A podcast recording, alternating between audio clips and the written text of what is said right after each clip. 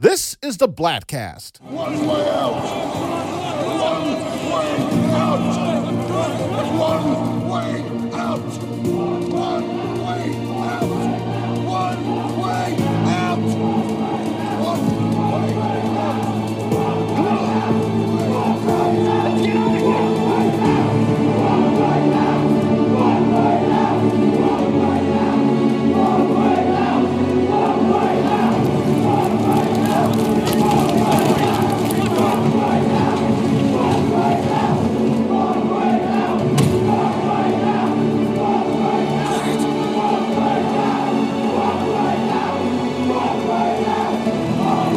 So kick back, get ready for quite possibly the longest one hour to perhaps the shortest two hours and 56 minutes of your life. And now, here's Christian Blatt. Yes, indeed. Welcome to the Bladtcast. And uh, this is one that's been bubbling beneath the surface for a while. Our long gestating Andor season one summary episode. I am always, as always, I'm Christian Blatt. I am always Christian Blatt. And as always, Always. I am Christian Blatt.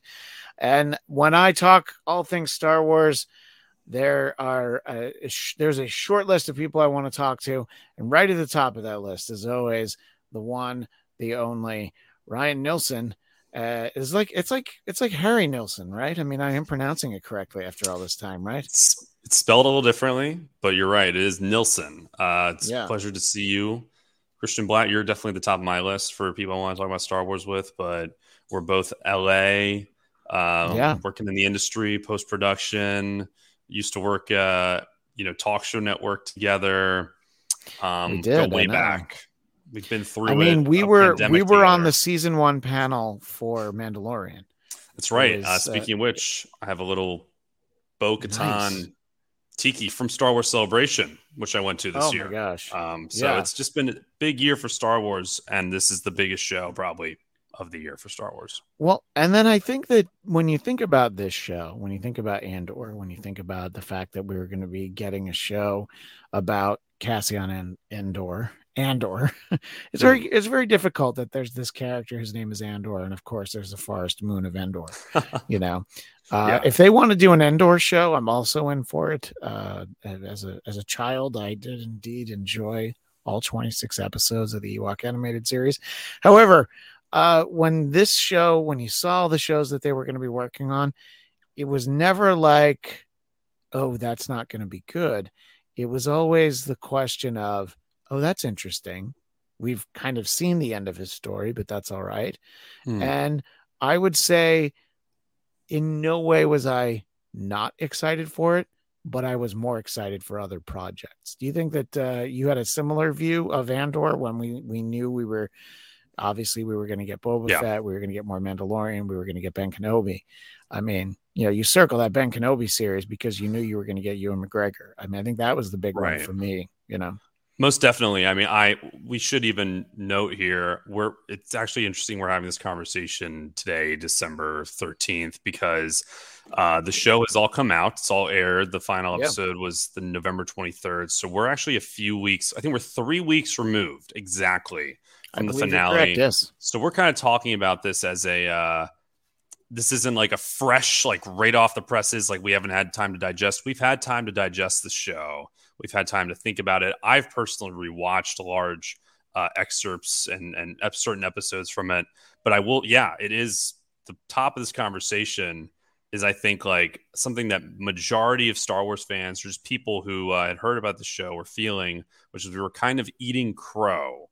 In that, I remember December 2020 during COVID, they Yeah. have a Star Wars announcement where they lay out here's a bunch of shows we got coming out, and easily, easily, my least excited for show was this one, Andor. I Yeah, and I agree. mostly just because I was like, oh, we've seen it, like we, we know how that story ends. Didn't have many details around it. Way more excited about Obi Wan. Way more excited about more Mandalorian, Boba Fett. Uh, you know, bad, uh, the Bad Batch. Uh, just way more excited about everything else. And the way this show so quickly proved itself, and not only proved itself, made it be like, this is the best thing. Like, th- this is actually what you should been most excited about. And now it's all anyone's talking about. Yeah, I mean, I think that uh, there there's a few moments, a few peak moments in Star Wars fandom where you've had a lot of agreement about shows. Season one Mandalorian was definitely that because it was like, oh my gosh, Star Wars is so much fun with this, and you know, oh my gosh, look at Grogu, and you know, there was like just in general, people were happy. The uh, the I'd say all the prequels and all the sequel films, you did not have any kind of cohesive unity on anything. You know, Mm. I think that uh, I think uh, there were a lot of people that thought Force Awakens they kind of graded it on a curve because it was like ah, but look at all of our friends are back, and it's I don't think that it's a bad movie at all, but Sure. I do think that after that it kind of wore out its welcome with some people. This is something that I think once people gave it a chance, they uh, realized that it was good. And I think that the smartest thing that they did was putting three episodes out at once Hmm. because I, I I was uh, fortunate enough that uh, I got an advance, so I had the first four. So before those first three were there, I had the knowledge to say, listen, if you're thinking you're going to check it out, don't just sit down and watch one. Especially don't do it at midnight. Just watch those first three when they're all there. If for some reason you feel like they haven't gotten you by those three, I don't know. It's probably not for you. But there were times in the early minutes, and it wasn't the first couple minutes, but in that first episode, there were moments where I'm like, what's happening here? The pacing is very deliberate. I'll say slow. There was a moment, and this didn't end up being my opinion after I had watched the first four, but I was like, there were moments where I'm like, is this like watching paint dry in space? but when you take it as a whole, you're like, okay, I get what they were doing. And I knew I was like, I mean, this is Star Wars. I'm going to be in and I'm going to watch it. But I did not expect that this was the show we were going to get. You Right. know, I I thought it was, you know, and look, there's ways in which it feels a little bit like Rogue One, but I thought it was like, you know, the the heist portion of the season, the stealing the payroll, which you know we'll get to all that kind of stuff. I thought it was going to probably be stuff like that.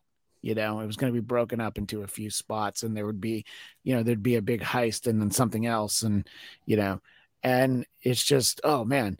And what I didn't expect from the show that followed up the Ben Kenobi show was, you were going to pretty much do a takedown on fascism. Do you want to? Do you want to sit down and watch that with us? And I'm like, uh, yeah. And you know, characters that you might be sympathetic for. Uh, Deirdre is, is one where I think early on you're like, oh man, even in the Empire, you know, uh, w- you know, obviously, of course, in the Empire, women can't get ahead. And then you're like, as it goes along, you're like, yeah, but she's she's she's a fascist just like all of them. She's terrible. It's great character, incredible acting. That's not the point. You don't feel for that character though, you know, where you thought you might in early episodes. So it was like week after week, I'm like, what is this show? I Right. don't know, but I can't wait to tune in next week. Hmm. Uh, and just uh, before I, I toss a question your way, sure. uh, there's a lot of reaction. People very excited. Ivan Soto, Daniel Drew, both excited to see the one and only Ryan Hello, Nilsen, hello. the uh, the Harry Nilsson ap- uh, album, Nilsson Schmilsson. Uh, and Ivan says, I never in a million years thought I'd want to see this show. So it was definitely a surprise, honestly.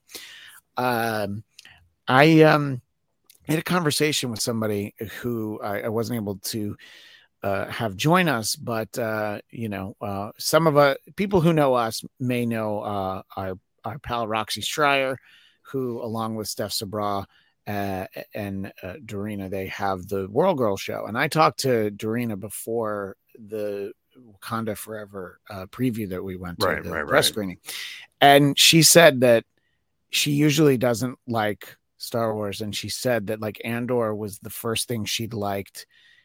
I think she said forty Since- years, like since 40, yeah. Return of the Jedi, since Return of the Jedi, and I'm like, I I have a different feeling than that, but I respect that. That's the level of the quality of this show is just like That's the, that's what know. we're talking about here. Is yeah. So It's- I- I'm interested in your thought because you and I haven't talked that much about this, just a lot of like OMG text back and forth because I knew we were going to do this show. So, as the season begins and starts to unfold, talk a little bit about uh, some of your reactions and, of course, the emotions. Oh my gosh. Well, yeah, and and again, it's cool that we're doing this like season retrospect of of Andor, where Yeah. we're going to be talking about like all the episodes, like spoilers, of course. But uh, I I- yeah, I think I think the way I would describe it is like slow is slowly falling in love with with the show, which I, I watch a ton of TV, a ton of movies. Like we're both in this industry. We I'm watching Yeah. there's shows I'm watching every week. And uh, there is that like match. You always hope for that magical feeling of like a show that just sweeps you up, and it becomes the most one of the most exciting parts of your week, like of, of, the, of your night. Like, oh, I get to watch the new episode of that thing, and um, I was Yeah, there's really, a couple times this year where the show that I didn't expect, Peacemaker was the other one where I'm like, oh my god, thank God there's a new Peacemaker tonight. You know what I mean? And it's it's like it's the same thing. That show, like after the Suicide Squad, was I like, oh man, I'm gonna be all in for that. Like I thought it would be good. I thought it would be good, but Mm. I was like, oh, I love this show.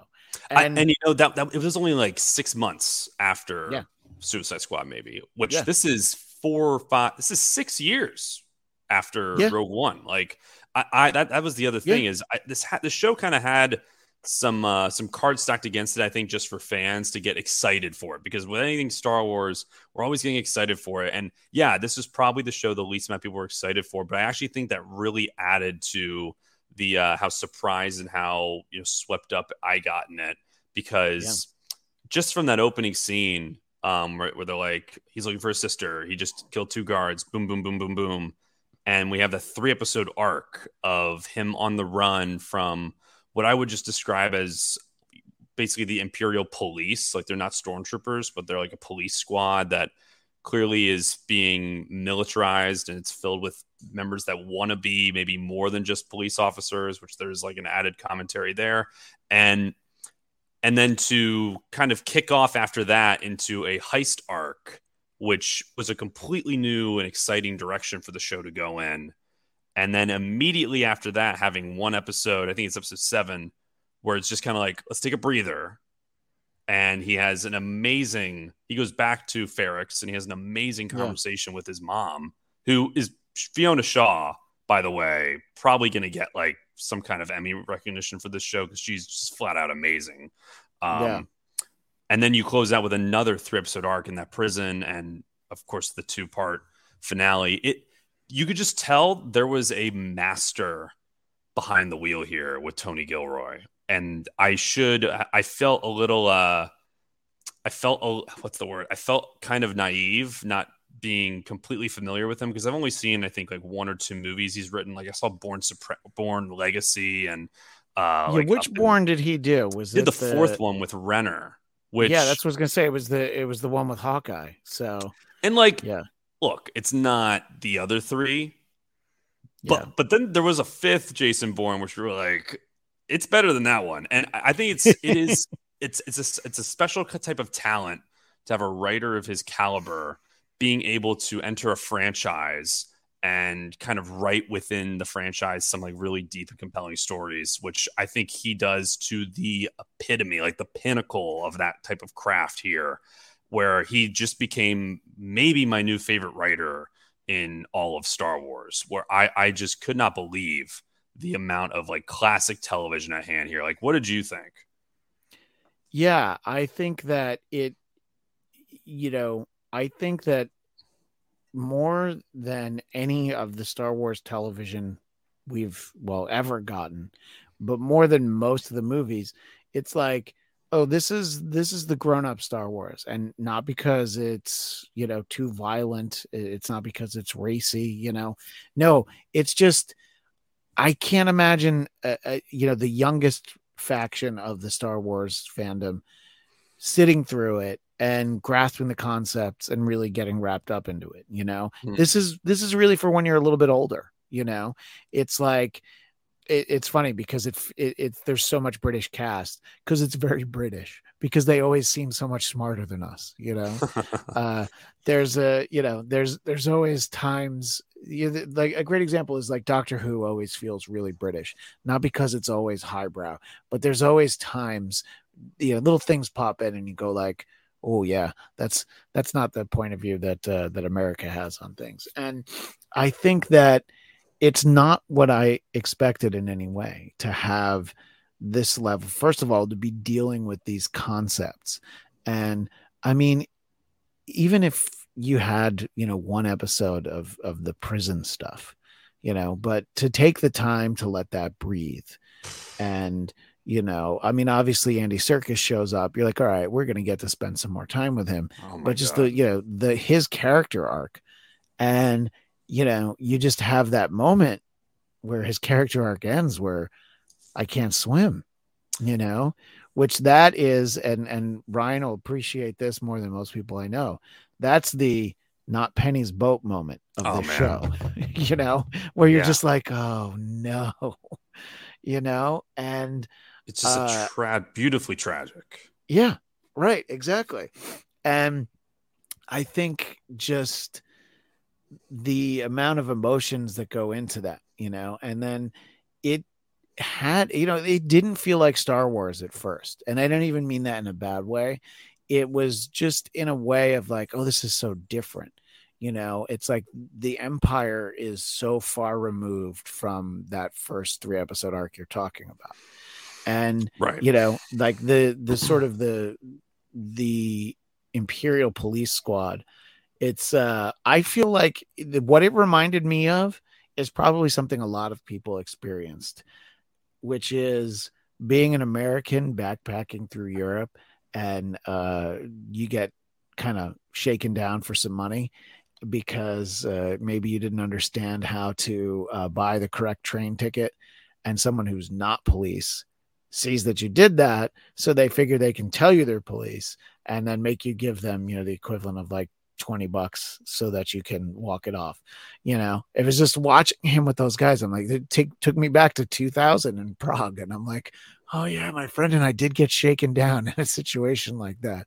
And i was just like yeah that's like it's not dastardly bad cops it's just like you know It's like- nuanced. It's yeah it's very nuanced and very and- nuanced. and that was like oh man you know Right. and the surrounding characters that uh that that andor is built by you know i mean the sorry that he's surrounded by i mean it's you know it it could have been the whole show could have been him you know running around and and and you know not getting to the heist and all that so it's it's smart like you said that it's divided up into a few different things Right. and I mean, let's not forget how this also very unexpectedly to me also became the Mon Mothma series. You know what I Oh. mean? I didn't Oh expect to get that much time with her, you know? I didn't either. I Yeah. I, I I mean I knew she was gonna be a big part of the show, but I Yeah. didn't realize it's re- it's really half the show. I mean, or maybe a third.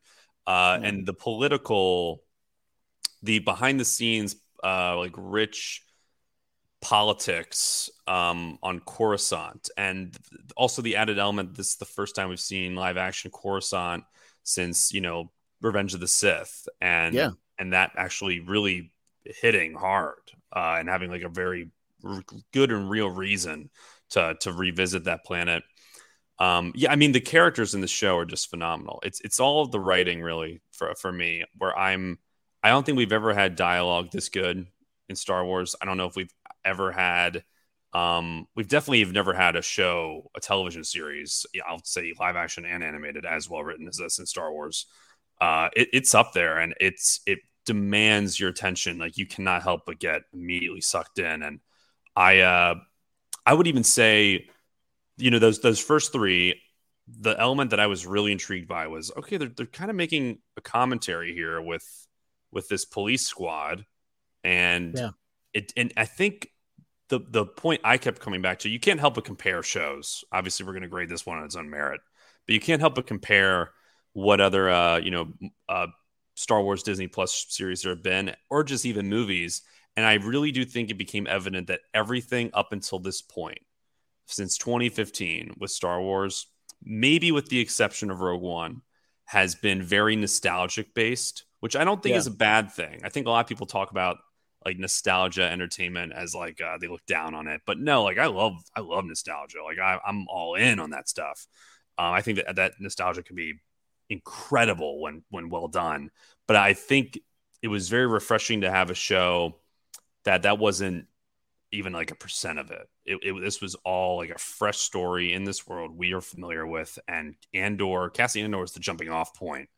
Um, and there, there, it was really fresh. It, it felt very grown up, like you were saying, and and they make you care about a lot of the supporting cast. Like I, I actually texted you this. Um, I I kept asking myself while watching the show, like, why am I so into this when I know Cassian Andor dies? Yeah. and I know that the rebellion wins. And it's because it feels so impossible taking down a a bureaucracy in real life and I don't know how they're going to do it in this show and I want to see how they're going to do it. Yeah, and I mean that's the whole thing about Rogue One uh, in that, you know, you know how their story ends, you know, before you even start the film, but you're still there with them. So then this is sort of like, you know, another generation of that. It's like, well, you know how his specific story ends, and yeah, we do know what happens ultimately with the Empire, but sometimes, you know, it's just watching the journey, you know, as it were, to see how you get there.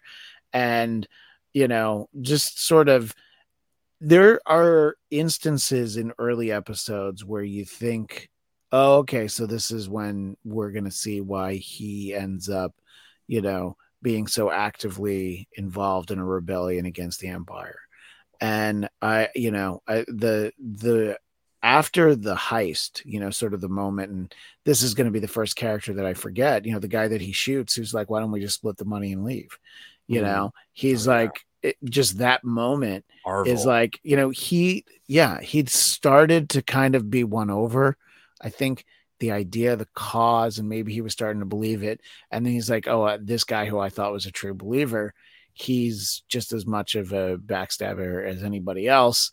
You know what? I'm not going to take any extra money. I just want my cut and i'm going to leave. I, to me that was probably the most surprising story point. I did not expect our protagonist to take the money and run you know at that moment you know? Yeah, uh, that that was definitely like again like the writing in the show. It, every time you felt like, oh, I know where this is going, it just surprises you again and again, which is so hard to do Yeah. with a with a prequel show for a character who we know ultimately what his you know his demise is. But yeah, I mean that was such a great scene. He's the last person I suspected, and uh, he double crosses them, and uh, and then what an amazing character moment for Cassian to immediately go to Vel, who was at the deathbed of uh, that kid Karis, who got crushed very tragically. Yeah. And he he it says so much about Cassie as a character that he still leaves the amount of credits like he takes only the amount that he was owed and he makes a point to say hey i could have took all of this just so you know. That's why i'm telling the truth here. This guy was going to double cross you. I shot him. And just to prove i'm telling the truth i'm only taking the portion i asked. I could have left and taken it all. And you're like that's who this guy is. Like he yeah he he's definitely um when it comes down when the chips are down like he's going to look after himself but he has a heart. And i think that that's very well uh portrayed here throughout the entire series. In that moment i thought oh this guy is um a more complicated infinitely more nuanced han solo Hmm. like think about han solo in in a new hope you know before he comes back to help blow up the death star. He's like yeah i you know look I, i'm glad i i'm glad we we got out of this. I got to get out of here. I i i owe money to a gangster. You really think i have time for this kind of stuff? And that's sort of that moment you know? The difference being that han you know in 20 minutes of screen time has his change of heart and realizes you know and he's a part of something bigger and with cassian at the end of the season we're still not there you know hmm. there I, I don't want to jump ahead, but it's sort of like the fact that he is prepared for Luthen to kill him at the end. He's like, Yeah, that's what that's what you came here to do. I got my people safe if that's what you need to do. And you know, and and Luthen was prepared for that.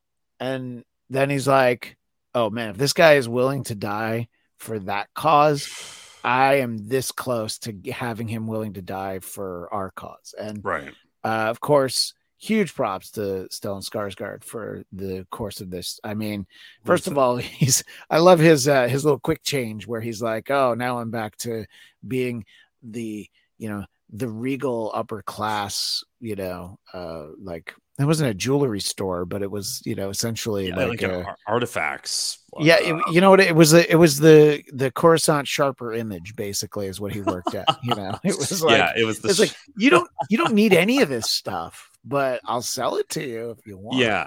I, I was even gonna just a quick thing. Uh, that's a good. I, I feel like so many people I've spoken to and a lot of stuff I've read online compare him to Han Solo, and even the fan. You know, there's always gonna be angry Star Wars fans, but even the Star Wars fans that are like, "Oh my god, they just like copied Han Solo and made him cooler with a new character." I'm like, I don't. I actually think there's a stark, a unique, stark difference between the two yeah, that is explored in this show where like yeah they're both like kind of scoundrels but if you compare the solo movie and what we learned about Han Solo's backstory to you know this show with Andor like Cassian was an orphan who then had some adopted parents and Yeah. it's almost like Han Solo is the uh the version of Cassian who doesn't grow up with parents and kind of immediately you know gets a girlfriend and then they're just like running around the universe gets gets recruited by the empire and then just kind of doesn't trust anyone and has a Wookiee best friend. And like there's there's these two guys that just had these different paths. And I think like yeah they have a lot in common but I really do think Cassian having um a mother like like the one in this show uh I think really adds to his moral compass. Like as much as he doesn't want to admit it throughout the whole show uh he you know he even has that scene with his mom where she's talking about how she heard about the heist on the radio or on TV and that gave her so much hope. And he doesn't really realize that he was doing it for the money but yeah, he also I think deep down there's a part of him you know that that doesn't like the empire. And it just like and I think that that's just it's so subtly portrayed and and throughout the whole show. And I, I it's really great like that's the type of stuff that you can only explore in TV yeah. No, exactly. And I mean, it's it's one of those things where you you're like, oh, you know what? Most people have the opinion that I don't like the Empire, but for most people, it's like my life is going to be as bleak as this, whether it's the Empire or eventually the New Republic or whatever, you know, the old Imperial Senate. It's like, it's not really that much different, you know. You can know that there's injustices in the world, but it's also like, I'm just going to keep my head down, you know, right and you don't want to make trouble for yourself. And I think so much of this is about sometimes you need, you need to rock the boat you know because if you don't have the boat rockers you don't even get to the original trilogy you know what i mean? Right. without this you know without this igniting this fuse you know prior to this you know? And i agree with your point by the way about it, it was important to see coruscant. So it, this is i don't know is this 20 it's about it has to be 20 years since revenge of the sith because of how old luke is essentially. I think 20 years is is close enough you know what i Hmm. mean and yeah we really because we didn't see it in uh, obi-wan did we? We didn't see Coruscant Obi Wan we didn't Yeah. see it in we haven't seen it because uh Boba Fett or because uh organa was on alderaan. So we saw alderaan but we hadn't seen coruscant in a while. So uh yeah i think to just see how much more compartmentalized and insulated everyone is there and the fact that even you know a, a powerful senator is basically being tailed the whole time you know that driver who's like spying on her you know and she knows it you know She knows it. Uh, I'm, yeah, I mean, we could talk about how I, I, there was a line I think early in the show, maybe midway through, where Mon Mothma was like, "I learned a lot of my like cunning chess moves behind the scenes from Palpatine. Like she Yeah. knew that he did that, and now she's kind of doing that on this rebellion front.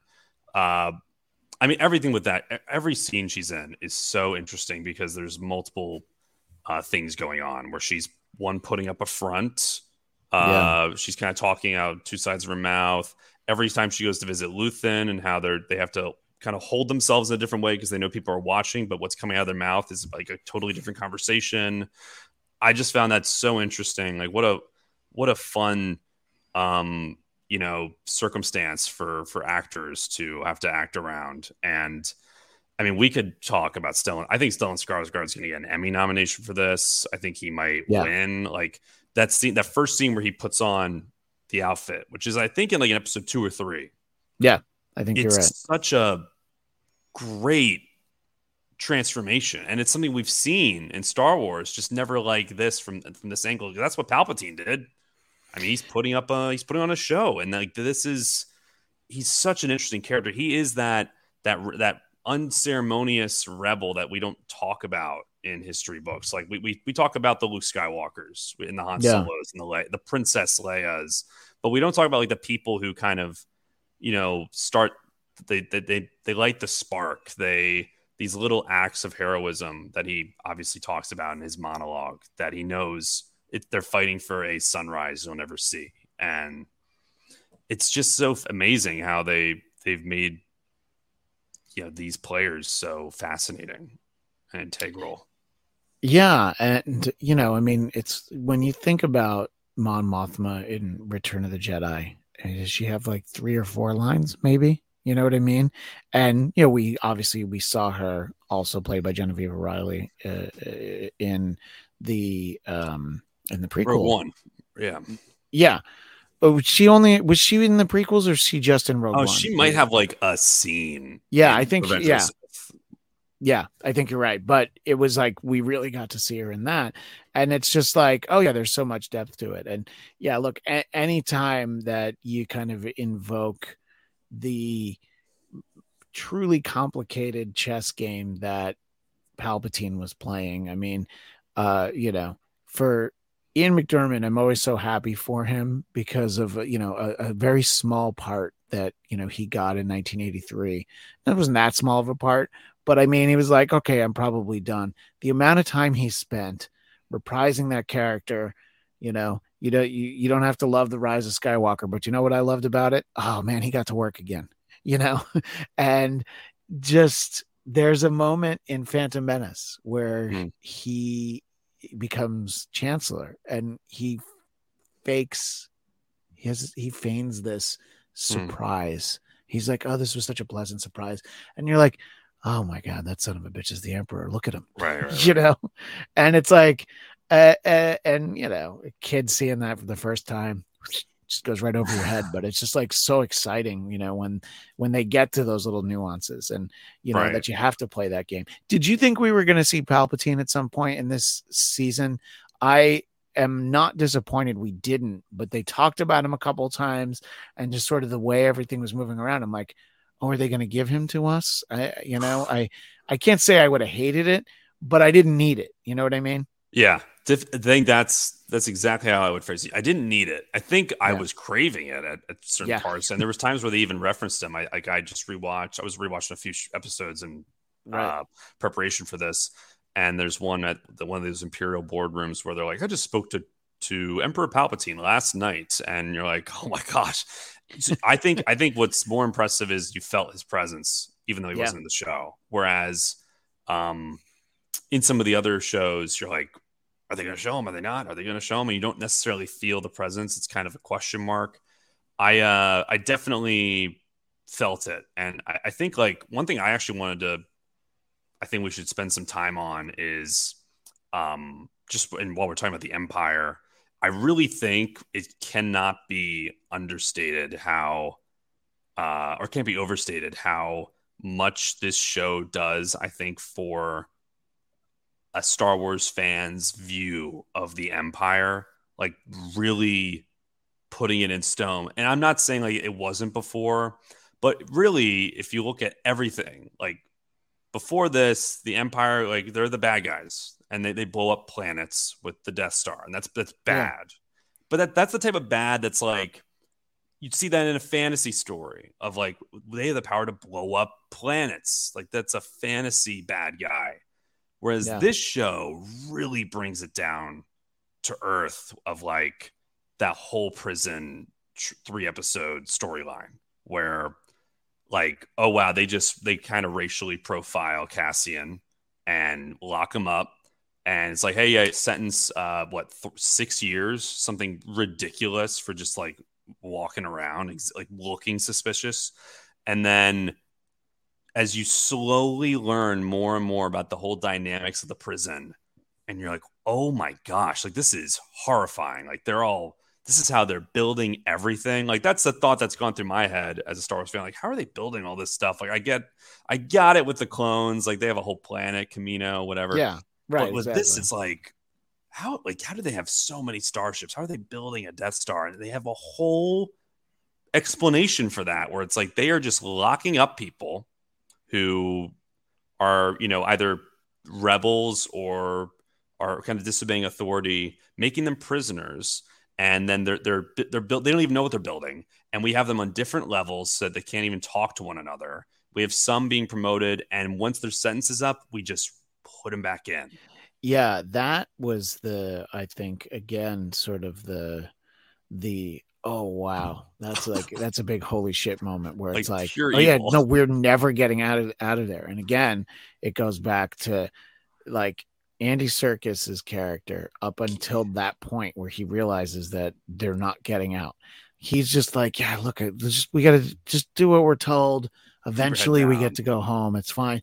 And it's like oh we're not getting out. And then you know prior to that he was like don't even think about it and then you're like oh clearly he'd been thinking about it because he has all this information to pass along. And uh yeah that was it's such a it's such a great turn. And yeah i mean it's it's interesting too that uh you know some people uh, you know look the post credit scene the final episode it wasn't you know some big tease for next season you know but at the same time it was just this moment of like by the way uh here's how it all fits together into the you know the mythology of what we've gotten. You know just the idea of like that's why you're working so hard because we need to finish this death star.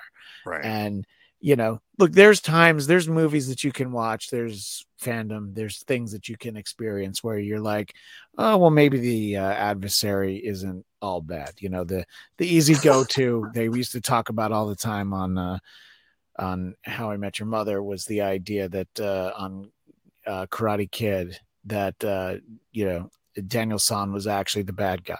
And you know we really should have been on billy zabka's side. And then of course they built a whole series around that. But right, right. you know you can make that case in some point. But it's just like yeah look just in case you you needed a reminder about how bad the empire is an organization that even creates something called the death star you know it's like it's Yeah. like yeah just imagine if you know nazi germany developed the atomic bomb uh, in like year one you know uh, uh, you know it's just it's that level of like yeah this is this is the kind of like uprising that you need you know against Right. this and just sort of watching it you know and on this like grassroots level what's the name of the planet that uh, cassian's uh, been living on Ferrix, yeah.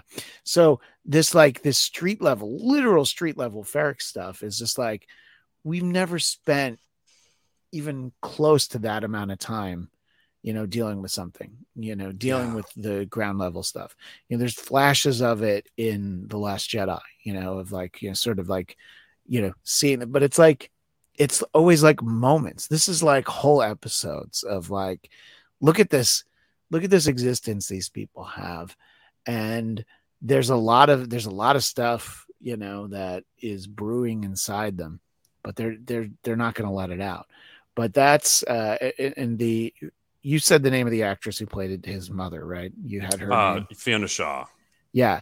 Phenomenal. Like from the early episodes fr- from the early episodes where she's like kind of kind of interested in some of this empire stuff but then of course projecting her in the finale um fight the Empire. And, you know, there was this like, I, I don't know how accurate it was, but there was speculation on Twitter that they had wanted her to say fuck the Empire, Yeah. which I don't know that that, and, and I was just like, look, It's if like, that's yeah, real, right. it's not, it's nowhere near as effective. It's so distracting. You know what I mean?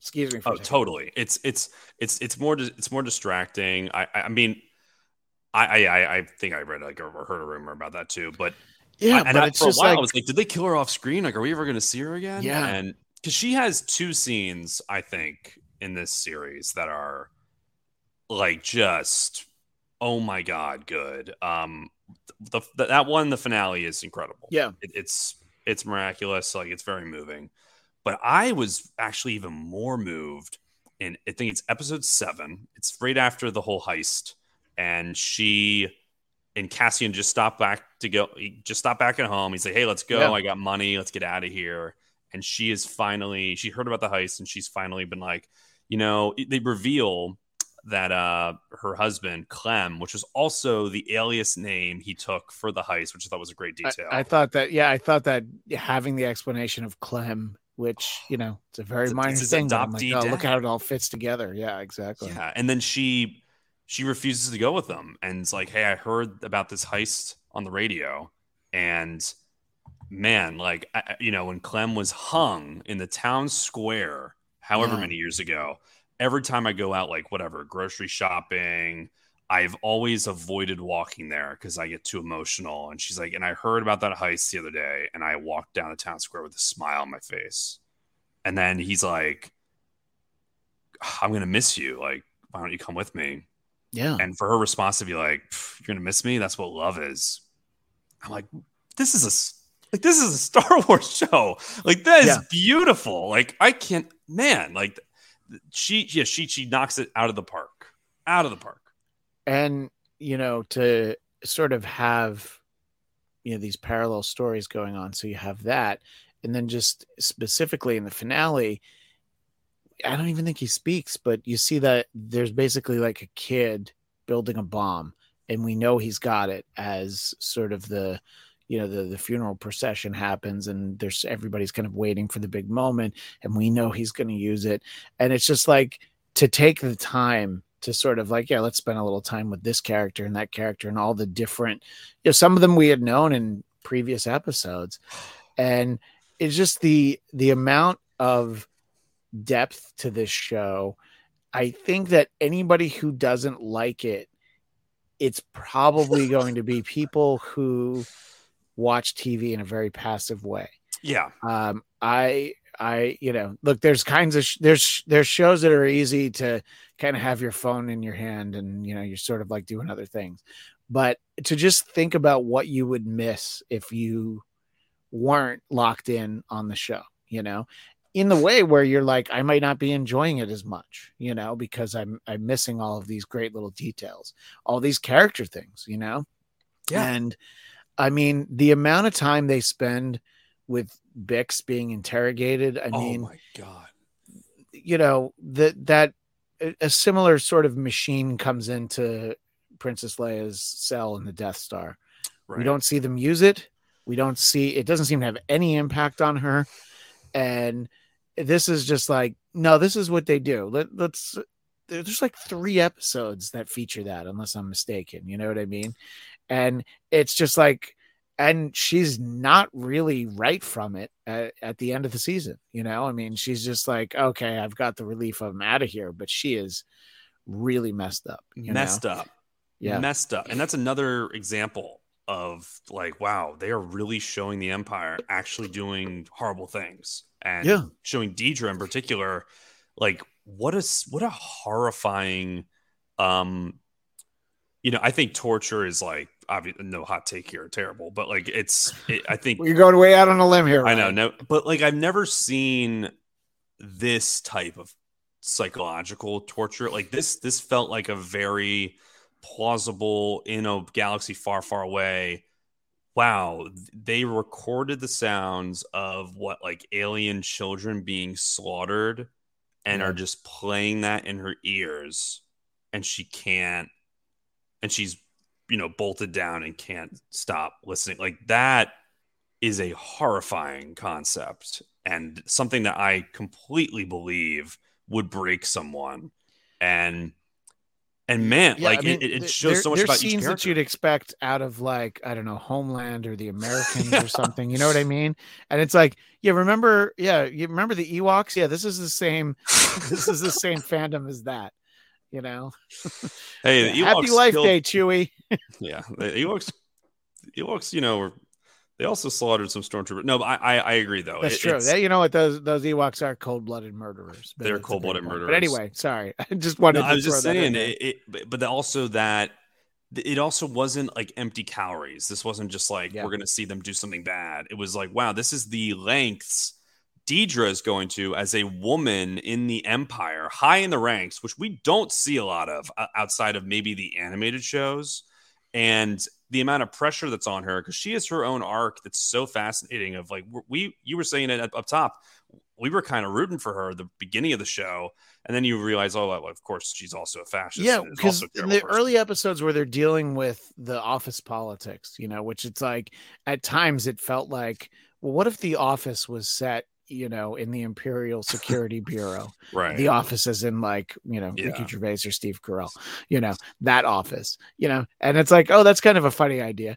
you're like oh yeah but they're all terrible people and like terrible people. her i don't know the name of the character who's like her supervisor like the boss Oh my gosh, that guy is the most incredible. empire empire that we've Yeah. ever gotten anything you know He is, uh, and just a, a shout out the actress who who plays uh Dedra Meero uh, Denise Gough is her name. I've never seen her in anything but she is so good in this in terms of you know sometimes you have the i'm kind of a bad character you know sort of not a bad character in the sense of you know poorly written. I am a bad person but i'm going to win you over. This is the opposite. You could kind of like her at first and then by the end you're like oh is she going to get torn apart in the street yeah, she Yeah. probably deserves it you know so uh Oh yeah, but- I mean, she. I think there's there's an element of she is the first person who is kind of figuring out what's going on with these rebels, with this uprising, with Cassian. Like she's the first person to kind of put all together. There's all these roadblocks in her way. Obviously, it's like so, so much harder for her. She's got to do this backwards compared to everyone else, and she finally gets the recognition, and now she's like the most dangerous person there. Um, Yeah. and, and then also adding Syril to that, who I do think, like, if I had one criticism of the show, this is so minor. He gets a little lost, I think, in terms of my personal interest uh, for the back half of the season. Yeah, I think he starts really strong and it Yeah. ends pretty well. But there's Right. sort of that middle part where he's like lingering around where she works.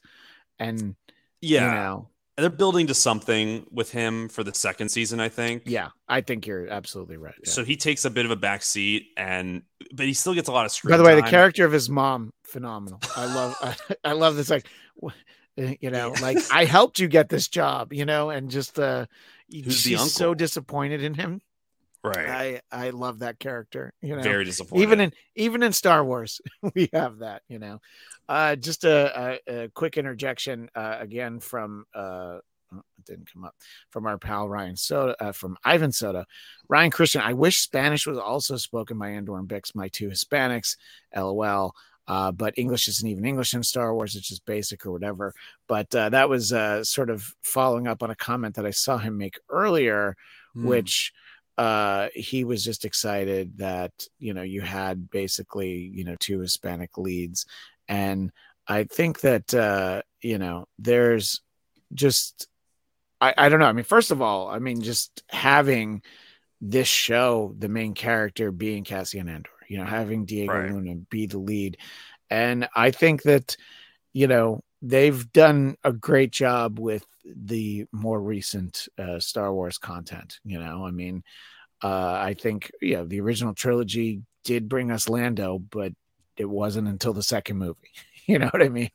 And I think that uh, it's it, it's like this universe is so big and vast, and there's so many Yeah. different kind of people, and you know, humanoids otherwise, you know, and uh, I think Right. Uh, he's just phenomenal though, Diego Luna. I mean, there's episodes that uh, you really feel like he's a, almost like a marginal character in it, even when he's got plenty of screen time. There's like so much other stuff going on, and at times you're like, I don't know, does it all tie together? And then you're like, oh yeah, by the end of the season, you're like, it, it sure does, you know. It sure does. I I, I also can't. He. I think that's a really good thing you just touched on, where he he feels like he's taken a back seat in his whole show, but I actually, but it's so intentional, and he so embraces that in the episodes where that is the case that Yeah. he actually becomes even more effective. Like I think the best episode of the show, and- that seems to be everyone's favorite, is the One Way Out, Prison Break. Yeah, I mean It's- that's why that's why I titled this episode "One Way Out" Oh, because yeah. that's such a like a pivotal episode. It's a pivotal moment, and you know, just watching this guy that we know is going to figure out how to get out of the prison. Just we've Right. seen enough shows of any And- kind in our life that this our main character's in prison. He's not going to spend the rest of the season there, and just sort of watching how he puts it all together. Obviously, how important it is that uh, you know he he gets help when uh, when uh, appropriate right. you know i mean it's it, he couldn't do it himself obviously he really did need uh, andy Serkis of course And that's the Um, Andy Serkis app too. Like I think that episode that when we're showcasing like that is the Serkis app. He's the one who's Yeah. getting like the close-ups of like there is no leaving. Like we he's but but what's so interesting is it says so much about Cassian's character where like Andy Serkis is the one making the speech on the intercom. yeah his his character's name is kino we Kino. established Sorry, earlier Kino we, is we, the we one- both no no we both had to look it up because it's like oh yeah it's andy Serkis i'm like no Right. that's not his name Kino, yeah. Ki- Kino's the one making the speech, but Cassian's the one encouraging him to do it. Like Cassian's the one making him Yeah, believe. stress free stress free k perfectly subbing up it's the attica moment attica attica, Attica. yeah Yeah, exactly. exactly It- it's That- that. I mean, it's, it's, it's he's rallying the troops, and it's like Cassian is a leader in that way, where he can inspire the leader in certain situations to to get everyone else together and yeah and you know that that's not something we've seen much in Star Wars. And and I also think an, just one last bit on that episode to wrap it up with that monologue from Luthen at the end about sacrifice and how that Yeah. directly parallels to exactly what Kino did that episode where he is literally like there's a line at the beginning of the episode where he's like I'm assuming I'm already dead which he literally was because he knew he can't swim and not get out of there and he's fighting for a sunrise he's never going to see and at the end of that episode, that's exactly what happens. Like it's it's so beautifully written. I Yeah. can't get over it. Also, a great point again from Ivan Soto. The first episode, Cassian barely even spoke, and he was still engaging. Wow, Uh, that's the power of a masterful actor. Yeah, he's. I think when you can when you can do so much just sort of with expressions and body language and you know we're not getting internal narration from him which is a you know, can be a little bit of some lazy storytelling not always uh to just sort of have us just watch him try to figure out the situation you know that elaborate way when they brought a new man in you know it, it just the way that we saw the way the elevator worked and you know just the fact that like yes you know this is all going to be important but let's take the time and watch it the way that they would watch and be like yeah, uh, yeah, uh yeah no it's just it's it, it- yeah it, it was all great it's you know. Uh brian t in the chat good to see you brian. I love the connective tissue when you look at the actors involved. Skarsgård uh it must be uh that must be talk text.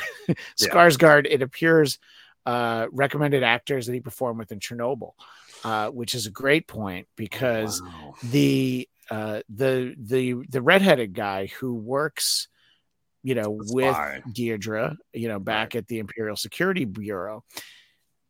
First of all, great casting of a ginger with a mustache because he stands out. You're going to notice that guy, even when he doesn't say anything or, or doesn't say much. Right. And that character's so important. That character, of course, also from Chernobyl. That's why that's uh, it's a great comment from Brian, though. I actually forgot about that Chernobyl connection.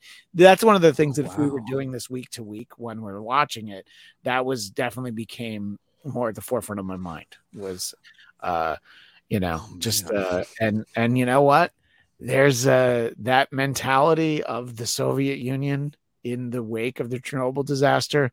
Oh, that feels an awful lot like the empire, you know. Big time. So, yeah. Completely Uh, agree.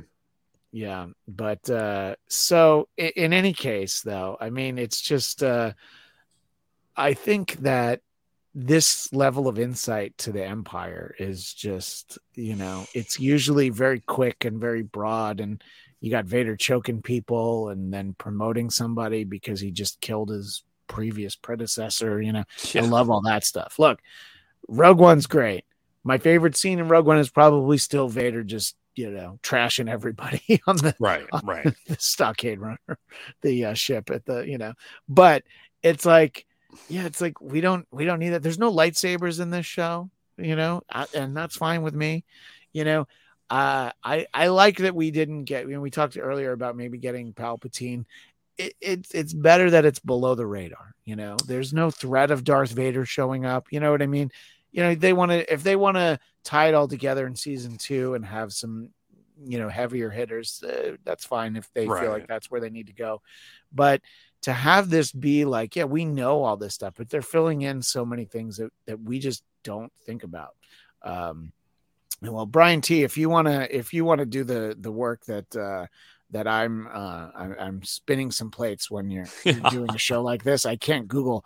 Uh, I don't know which Feel ones. free to call out the other actors. I mean, the Chernobyl show was amazing, you know, Right. and uh, uh, that was one of many shows that I did an after show for uh, over at AfterBuzz. Um, Brian T also says I can watch scenes over just for the dialogue. Yeah. Dedra, do you care to have your integrity ventilated in this form? Is an example. Um, yeah, and because like there was also like you know the guy who was her rival, you know, trying to like, yeah, well, she keeps trying to do all this stuff, you know, and it's interesting. You mentioned this earlier uh, that she's the only one who's like, you know, there's this coordinated effort against us, and I think that for the the Empire's line would be like, no one would dare to do that, and it's like, well, no, the fact that you think that is exactly why people would try to do that, you know, right. but. And That- uh, that's a yeah, but- great. sorry. Yeah, I was ahead. gonna say like it's it's so you can see where the cracks in the armor are and how she is the one like there's an underlying message of it, it it's a it's it's interesting that the like one person to kind of figure this out was the only woman in the room and it's also no secret that like when we come to a new hope there are no women in the room and they're toppled. And it's like I, maybe maybe if you had more people like Dedra on that council uh, come a new hope you don't have these flaws with the death star and, and maybe they have a tighter grip on the situation. Um or at the very least, by the second Death Star, you would have made sure it wasn't vulnerable in pretty much the same way. Yes, it was a little bit more complicated. You had to take out the power so- power source, but really, you still just had to fly in there and and drop a bomb into it. right Uh, yeah but- I- yeah. Well, you know, look, let's be glad for the sake of uh, the galaxy that Oh, there totally. weren't more people like her. You know, speaking of, um, let's. I think we'd be remiss if we didn't talk about uh, Maarva's droid. Uh, they just Oh, called him Emo. B two, right? Is that what they? I, I think usually- it's I think it's emo or B like two B two mo B two E M O. So he's like Yeah. emo. You Yeah. know, yeah um th- but the fact is it's interesting that that's his name because he is the most emo droid we've ever had you know it's just like he's so emotional you know it's like you know like i- i- you know anybody who has a, a, a you know has had a pet for a long time they kind of know when something's going on you know if you're like packing like I, I perfect example I went to go visit a, a friend of mine before we left for college, uh, you know, that summer. And he was packing up, literally packing up to go to college before you know, I was just visiting. And he had this beautiful golden retriever, and she was just sitting there and she had this look on her face. She's like, Oh man, I can't believe you're leaving. And it's just like I, I never had a dog. We we just had cats, and they were hmm. obviously always, you know, plotting Aloof. to overthrow us and take over the house. That's what they do. It's fine. But I was just like, I had never seen that up close, you you know. And so this droid is kind of like that pet that's like, oh man, don't leave me. You know, he's like, what am I supposed to do? You know, and it's almost like they they have to kind of trick him into being functional again, you know. And right. again, that's a layer that uh, I find the you know R2D2 and C3PO uh, are just wonderfully entertaining, but that's kind of like the amount of emotion that I thought we would ever get from droids. But then this is just like, you know, he's in mourning. You know, he's he's sitting shiva basically. You know, Yeah. yeah, I, I, I, part of me want, even wondered. This is now like even a prediction.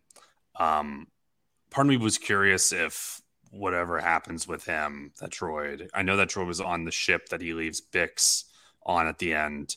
I'm like, is there a world in which the consciousness or like the brain chip, whatever, of that droid gets put into like a K2SO? I thought that too. You know what? Yeah, I I was wondering, and um, I, I and by the way, are we going to see him in season two? You know, We got to, Uh, yeah. have to. um I, I wanted to I want to sort of uh, try to tidy this up and look ahead towards what we might get in season two. This is something that I hadn't thought about uh, since I saw the episode, but again, Ivan with the uh, eagle eye. Did you guys like how Cassian and his sister's home planet we had no subtitles? I thought that was a very interesting choice. And I think that what they were saying wasn't so important that they needed to tell it to us. We could kind of figure it out in context.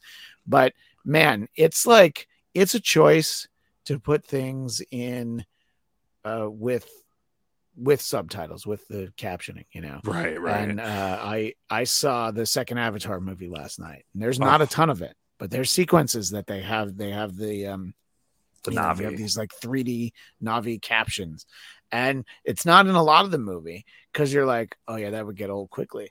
But at the same time they were just like in this show they were just like nah do you really care what they're saying?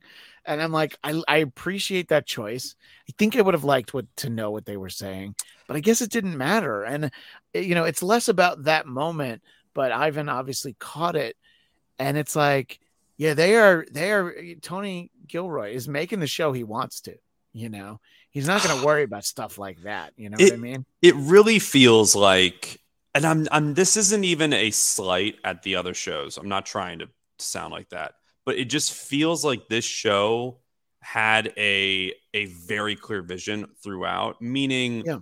I'm not even saying that that doesn't mean like I think whenever someone says that, people assume, "Oh, the studio didn't tamper." It's like I don't know about that. Like I don't think studio tampering is bad. Like everyone's trying to make a good a good thing here. I just think everyone was very clear with the assignment and on the Yeah. same page and you felt it. It's like you you really I trusted the show. Like the biggest compliment I could give this show is I just knew everything was going to be amazing after like episode 7. I was like, "Oh, I'm so in."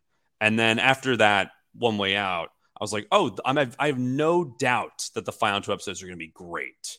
And now I have no doubt that the that season 2 is going to be amazing and I'm so excited for what's coming and what's ahead. And I am I am bummed it's only gonna be two seasons, but I also think Yeah. that's what's making the show even more special is there there's no ounce of fat. Like we got Mon Mothma's daughter being kind of sold yeah to a what like a to, a, mafia to like guy's a like a gangster basically. Yeah and i mean it's like money. it's like and by the way in star wars not every gangster is jabba the hutt. Know what you just have like this really nice well-dressed guy you know and it's like oh yeah um, Yeah. yeah i'll help you but um i want you to introduce your daughter to my son you know and and it's just like it's such a little thing in that moment you know oh and then of course her sister Mon Mothma's sister Vel again i- i- what was her name I think it's Vel. Vel, yeah, yeah. Having been, you know, the one who was uh, working with Luthen, but also uh, was the, uh, you know, the basically the on the ground commando Right, commander right. for the uh, the heist. And again, that was another like, oh, let's tie these things together, you know.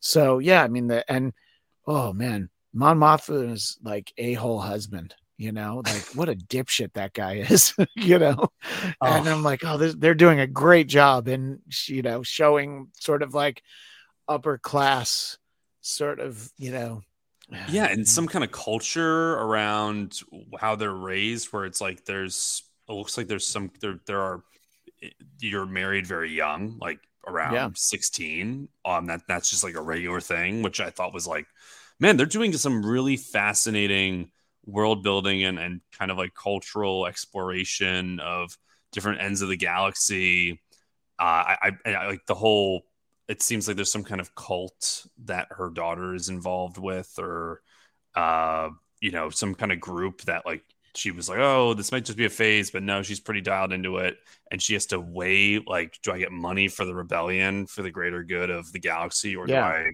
and risk my daughter or whatever Well, And and, Stress Free oh. K has a great point on that. It seems to be that that's what the daughter wants, you know, because she started started embracing whatever whatever that sort of traditional aspect of their culture is, you know, sort of the more orthodox, you know, it's like it's we see that in the Mandalorian, you know, because like Bo Katan and that crowd is like, oh, oh man, you you still do that? We don't take off our helmet stuff. What are you? What are you square? You know what I mean? And it's just like you. So you have these different factions, and yeah, I mean, but obviously from Mon Mothma's point of view, she's like, I really don't want my daughter to have to go through that, even though my daughter seems to think that that's what she wants. You know, right so, and Stress Free adds, it was a cautionary tale for rebellious daughters. so, yeah um, naturally she would be rebellious towards her mom who it's just so interesting i mean there's also i wanted to mention one other thing yeah, sure. um the music of the show Nicholas yes, I'm actually glad you said that because I didn't even I didn't even make a note to Drums? that. But yeah, drums in star wars like it's it's fantastic the song at the what end about what about how much time they spent with sounds that are basically like, you know, like the tapping, uh, uh, uh, you know, and just sort of. You know, and then the the empire being so focused on stop that. You know, you have like a sniper that's trying to take out the guy in the bell tower. You know, the bell tower oh just Yeah. everything is Yeah, but Yeah. the music, yeah, the the drums, the actual you know score throughout the series, you know the various moments, uh, the music in the in the one way out episode, you know, sort of in that that culminating scene, you're just like, oh my gosh, you know, Yeah. It's Yeah. it's it's Yeah, very and, different uh, from star wars both, music both Daniel Drew, good to see you, Daniel, and Stress Free K. Everybody's like, oh yeah, that bell tower, that was fantastic, you know. Yeah. Again, little touches, you know. Yeah. It- yeah. So we know we get one more season of this, and it sort of does end in that moment that I uh, referenced earlier, which is, you know, Cassian is prepared to die for the good of the people he cares about. And Luthen just really needs to get him to a place where you care about the galaxy. You know, you care about everybody. And, you know, it's it's not that big of of a leap. You know, he had Maarva in his ear his whole life. You know, It- it's it's within him. It's just gonna be a matter of getting it out there. And yeah, I mean, just to see where that goes, but obviously the Mon Mothma storyline and uh, you know, Dedra and you know, I don't I I don't know what kind of what kind of relationship there is with uh, her and Syril. You know, I don't like whatever their interaction is, and it's like I I just I just want to see all of it. You know, I I can't even imagine where it's going. You know? I, yeah, I'm very curious about all that. I mean, obviously, there's some kind of, you know, there's a romantic element there that I'm like, Oh, we haven't even scratched the surface of, you know. I know, and it's just like, oh my god, what a what a you know, what's when has there been a less likable couple, you know, than those two, you know? In a weird way, I want it to happen. I, I don't No, know. I do too. Yeah, 100%. yeah, I I'm so curious about that. I uh, you know, it's funny you, you mentioned like no lightsabers earlier, but we did get that episode with Luthen getting like tractor beamed and those things shot out of his uh Yeah. of his ship that looked like lightsabers. you know, you're right about that. Yeah, yeah, that's because he has a kyber crystal th- that he gives Cassian, which yeah, which you know ironically is also what's um in the, you know they use the Death Star, but that's also what's used with lightsabers. Like I'm very curious to see. I don't think a lot of people are speculating if Luthen is a Jedi. I don't think he's a Jedi. I don't but I do yeah. think he has some like he might have a lightsaber. Like he might have he has these artifacts. Oh, I stuff. mean, he's certainly known Jedi. You know what I mean? Like Yeah. he's, you know, He's, had certainly known. Jedi. Yeah, Yeah. I think there's something going on with him. Like I'm I'm going to be very curious to see if uh some other members of Rogue One show up next season. Obviously, Oh yeah, they might not mm-hmm. interact with Cassian, but they could interact with Luthen. Like we got Forest Whitaker with Saw that's what I was. I was just about to say. We had Forest Whitaker, and there was no payoff in this season. So clearly, we're going to get more of him in the next season. Well, there was some payoff. Like I, I do think that scene where he is incredibly paranoid on if on if there's Yeah. a rat on his team was like that's why in Rogue One he's so like they're they're kind of setting the groundwork of something happens. Like I would not be shocked if Saw Gerrera actually kills Luthen because I think when they're in Rogue One when they're hiring uh, when Cassian's getting um yeah, uh oh my gosh the main character in Rogue One I forget her name Jyn um, Erso. Jyn Erso to like go off to Saw Gerrera, they're like, yeah, he's now this like crazy uh rebel who's kind of on his own and so paranoid that people double crossing him. I'm like, Yeah, it, That's it, it was like for it was like Forest Whitaker was still playing Idi Amin at that point. you know? Right. It was like, yeah, but you know, it's uh, yeah, I think that uh, that'll be interesting to kind of see what step where where was Saw Gerrera at in terms of was the last time chronologically like at the end of the Clone Wars series was he already headed in this kind of direction because I'm I'm not quite sure like you know it- it's tough sometimes the the timeline in Star Wars can be confusing because of when things are released. yeah. Uh, do, does this seem like a natural jump for where we left him? Um. Well, okay. So he the last time. So I think the bookends we have of him Yeah. are he's in Bad Batch, and he's in. he was in he was in season one of Bad Batch. Yeah, he has a small little arc in season one of Oh, Bad wow, Batch. Okay. which is like right after Revenge of the Sith. But he's also in the uh, Jedi Fallen Order video game, where Oh, okay. which is like a few years after, like not many, like three or four years after Revenge of the Sith, where he's very much still like that. He, he fit a little bit more in line with uh with where he was in Bad Batch. Like I'm actually shocked at how great a job they've done of of keeping his arc very on point. Like there's definitely yeah. he definitely goes a little more extreme as the years go on, and I thought I felt like, however, I will say him in this show, even though he's only in maybe two scenes, I was Yeah. so enamored with where he's at because of his conversations with Luthen. It's it's really showcasing two types of uh, approaches to rebellion leaders where there's one who is extreme and is like about attacking and kind of like revenge and getting back and the other who is not afraid to make a sacrifice play or even like sacrifice his own men for the greater good. And there's it's just like wow they both want the same thing and they have such very different approaches. Yeah, and you know, it's such a like high level thinking of rebellion, this idea of we are going to sacrifice this number of our men because of the fact that it'll allow, you know, this exponentially larger number of them to operate because they'll think they they've taken us out. And you're just like yeah you did when you know when you're running a rebellion you need to make those decisions. And we never saw princess leia have to worry about that you know Gen- general madine never really did much other than point to uh point to a uh, a map of the new death star you know?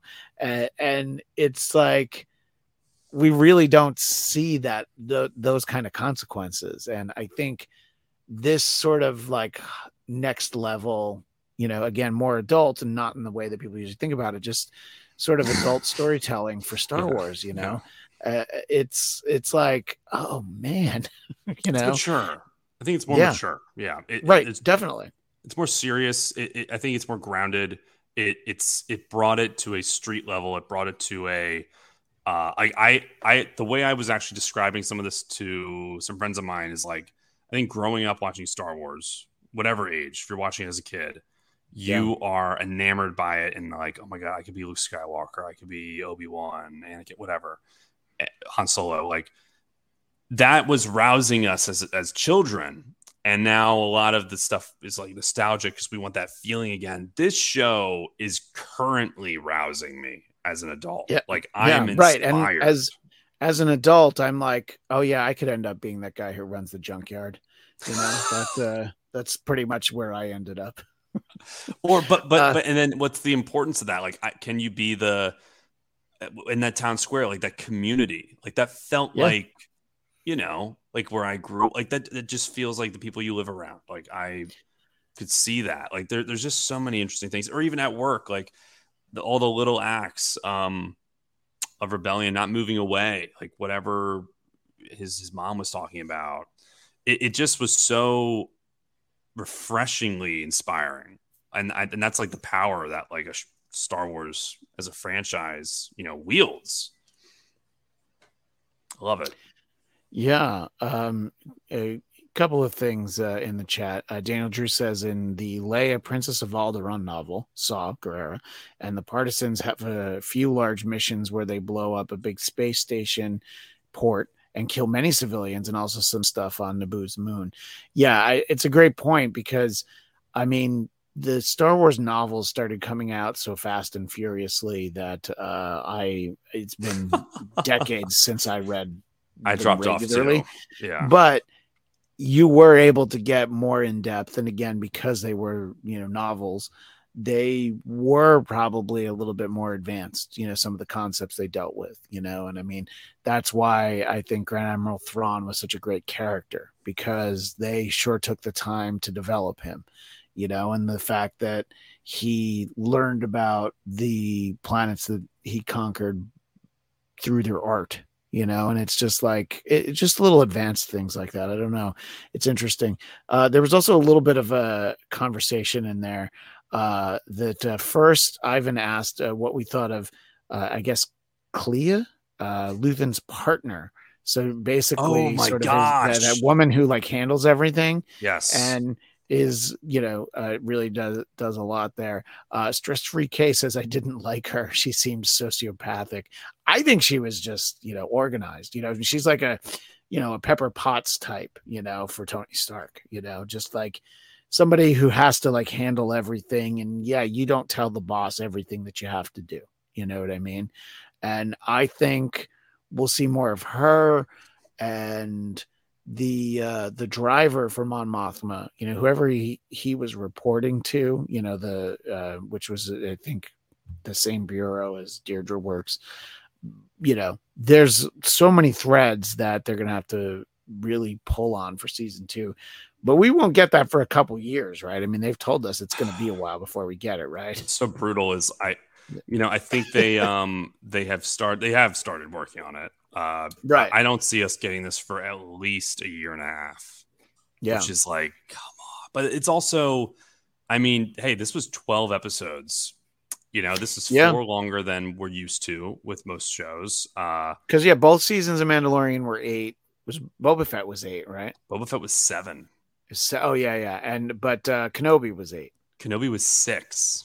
Oh yeah, you're right. Okay, It's like, whoa, like they're yeah, like this was 12. Like I and it's it really interesting because obviously another uh, another corner of the Disney fiefdom, the Daredevil show is going to be 19 episodes. So they're Wow. they're willing to. T- I think it's 18, but they're willing to tell longer stories when it's like, okay, well, what's your longer story? And yeah, when this started. And I feel like with episode three, it started to ramp up. And episode four, when the heist begins, it's like, oh, it's really accelerating. I I think at that point I wasn't aware that there were 12 episodes. You know, I was like, okay, I guess they're gonna pull off this heist and that'll be the end of the season. And then it's like, oh no, no, he's gonna go to prison, and there's just so much more to it. And uh, so yeah, I would hope we would get at least as much time in a season two. And I guess it'll take us at least closer, if not right up to Rogue One, you know. So I, well, I think they have, like Tony Gilroy has explicitly said, and he has only done, I think, a three inter- three or four interviews. He has not done a lot. Um, he but he has explicitly said this show will go up right to the beginning of Rogue One. Like Right, the way that Rogue One went right up to the beginning of A New Hope. You know, Exactly, I mean, like, which is like literally, yeah. Like, is this Yeah. going to end with him walking uh, to that informant who he shoots in the back, or is it going to end with him on uh, Yavin Four coming behind the Yeah. you know mission control scene, Jyn Erso? Like, I it's it's amazing how much this show has done for that movie Rogue One. Uh, these characters this corner of the galaxy, I, I think it's really united a lot of the fandom. Um, and, and honestly, if if you don't like it, I don't care. Like I'm, I love it. like it's just Yeah. so. It's I I'm so happy we got the show, and I'm gonna rewatch Yeah. it a lot. No, and that and that was the point that I made is like if if you if you're going to give it a chance, you have to give it a real chance. Sit down, pay attention, watch a few of them. You know, don't don't bail after one. It's not a great show to just watch the first episode. It's not that the first episode isn't good, but when you don't get it in the context, and usually I'm not, uh, you know, if somebody's like, "Oh, you need to watch this show," it doesn't really pick up until episode five That drives me It's like- nuts. uh, yeah and i'm like "Ugh, can i just go to episode five no no i'm like oh man you know it's uh so but i think this is the one where it's like you begin to appreciate what you watched in the first couple episodes by the time you get to episode three you know? So um I, what are we getting next star wars? Bad Batch. bad batch. on January fourth, and then someone someone on the show might have 14 episodes of that sitting in his uh, disney debut right now. I saw that email earlier today. Uh, so someone might be making a trip. someone might be coming over because I can't send it to you because the it is so crazy the way that they make you like Of the, the course, of multiple course. I totally authentication. but come on over, we'll watch it together. um, yeah, so Bad Batch that'll be in January. Um, live action, it's Mando three, right? I mean, that's Mando season one. three. Yeah. And uh uh well, I mean, there's so many exciting things. Mandalorian season three, uh, they've started production on the Acolyte, which is my hands down my most anticipated show.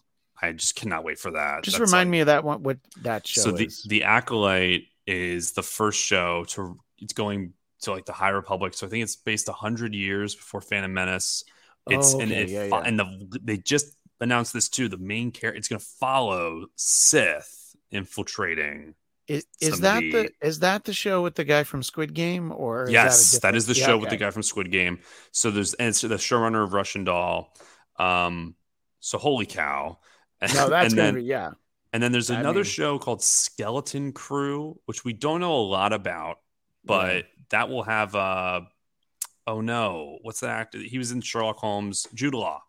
Uh, that will have Jude Law as I think one of the leads, and that is I think in the same time period as Mandalorian, but it's just like a completely we don't know a lot about that one. Yeah. Um, but that one's also in production. So we do have some stuff on the horizon. But the I think what's the most exciting detail from Andor is man, these shows that don't innately connect to a lot on the surface can also be amazing. and Yeah. God knows this was.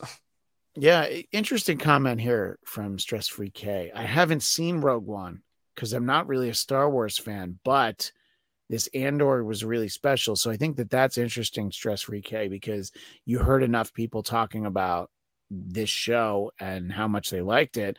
And you were like, all right, I'm just going to check it out and not have to worry about what I have and haven't seen beforehand. And uh, I think, I think it, if if you have just sort of cursory understanding of Star Wars and maybe haven't checked in with everything over the last decade, you're not going to be lost. You know, I mean, you don't know him from Rogue One, but as Stress Free K said, it doesn't really matter. And I think that's an interesting, you know, I didn't think about how this could actually be an entry point into Star Wars or a re-entry point really for people that maybe haven't checked things out in a while. You know, I mentioned Dorina earlier who hadn't enjoyed anything since Return of the Jedi, you know, and Yeah. it's just like, you know, when that much time goes by and you're a little bit older, you're just like, oh, okay, you know what? Star Wars has grown up with me instead of, you know, regressing the other way and giving us, uh, you know, more Gungan stories. so, but um it'll Yeah. be it'll be uh yeah, so there's a lot of good stuff coming, and uh, that Mandalorian season three is, uh,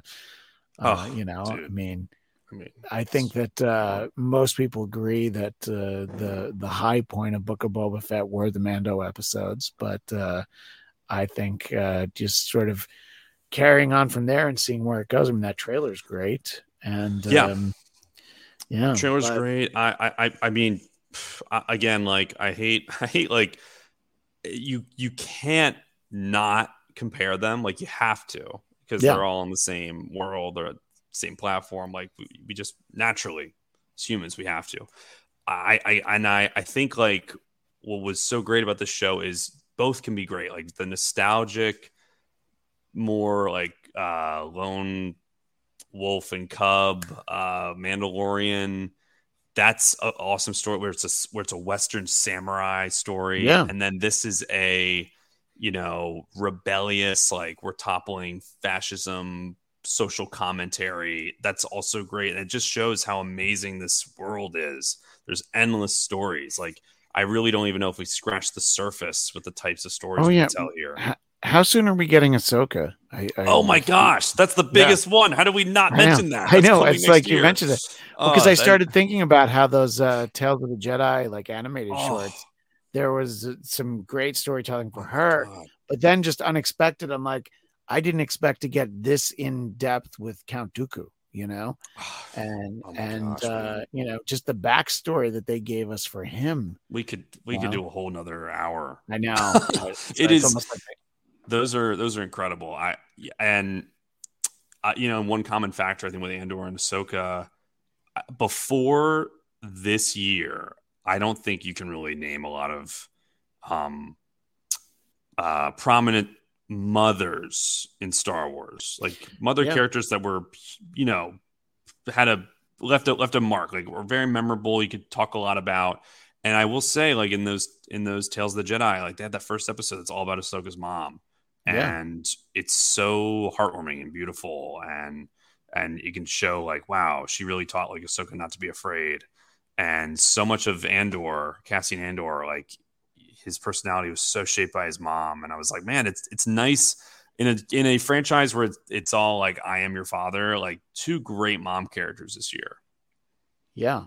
No, I mean, I, I didn't even think of it until you said it. And, uh, you know, I mean, the Star Wars basically being built around Luke and Leia, I mean, they're, they never ever get a chance to know their mother, you know? So it's like, and, you know, Han Solo, for all intents and purposes, is an orphan, you know what I mean? So it's like, you, there's not a lot of parental figures. I mean, you know, God bless uh, Uncle Owen and Aunt Beru. They did what they could, but they're, you know, um, especially in the uh, in the Obi Wan series. But yeah, look, there's uh, there's still so much coming, and I mean, you know, on these shows, on on on all my shows, we also talk about all the Marvel that's coming. I mean, Disney Plus is just like. Oh, why don't you try and uh, cut that subscription? You know, you, you, you want to miss all this stuff that we're doing? go ahead. Why don't you go figure out what Netflix has going on? But uh, you're to miss an awful lot of stuff, you know. So, well, Ryan, this like we could easily do another hour and a half. You know, now that I brought up Tales of the Jedi, which I've kind of forgotten about until we started talking, because that can that kind of came out like during this, or maybe it was right Yeah. after I came. It was during. Yeah. It was during, yeah. I was like, what are you doing? You know, because now we're in like a lull for Star Wars and Marvel. I mean, there's like nothing right now. I mean, Bad Batch you said is in January. Three weeks. but Three weeks. Yeah. it's a lot of weeks. Come on. Well, I look forward to whatever's next.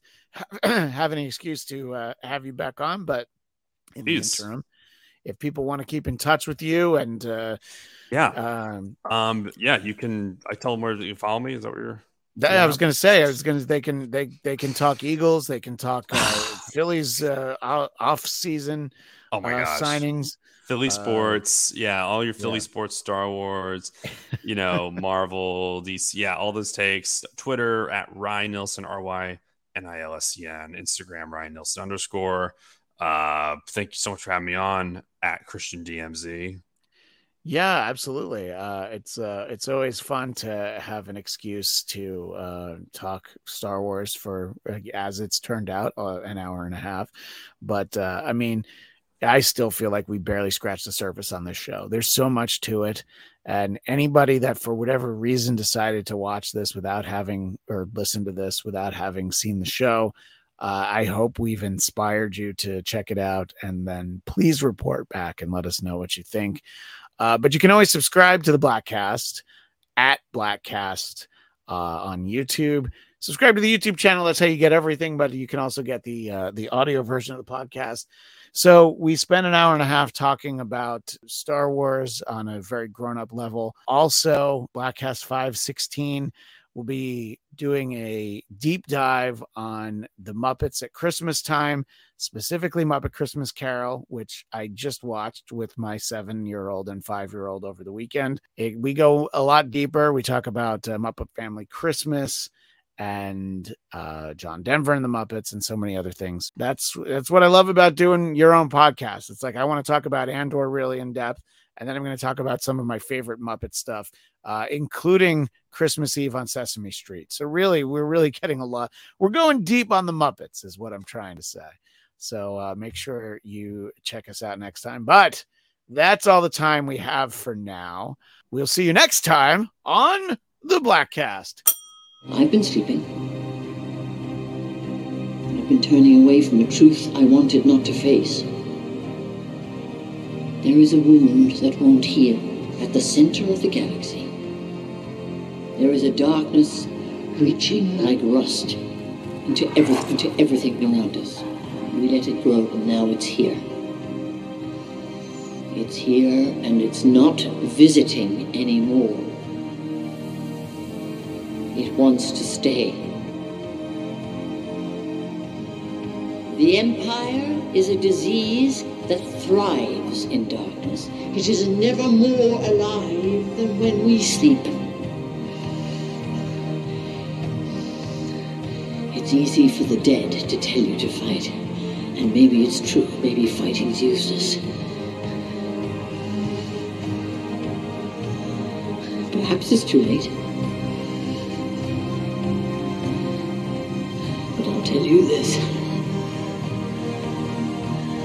If I could do it again, I'd wake up early and be fighting these bastards from the start.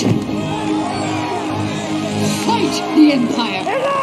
Thank you for listening to the Bladtcast. Don't forget to subscribe to our YouTube channel, The Bladtcast. That's B L A D T C A S T. You can also subscribe to the audio version wherever podcasts are found. Like the Bladtcast on Facebook, follow at Bladtcast on Twitter and Instagram, and of course, the man responsible for what you just heard is on Twitter and Instagram at ChristianDMZ. I'm Fard Muhammad, and if you want me to voice your podcast intro, you can find me at Twitter and Instagram at F A R D M U H A M M A D.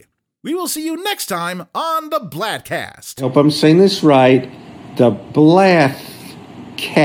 Kevin Bacon, you have to pretend you're an actual hero or else Christmas is doomed. This is our other new member, Wolverine. How you doing? Want a piece of fruit? Bye, everybody. Goodbye. What? What did he say? Can't swim.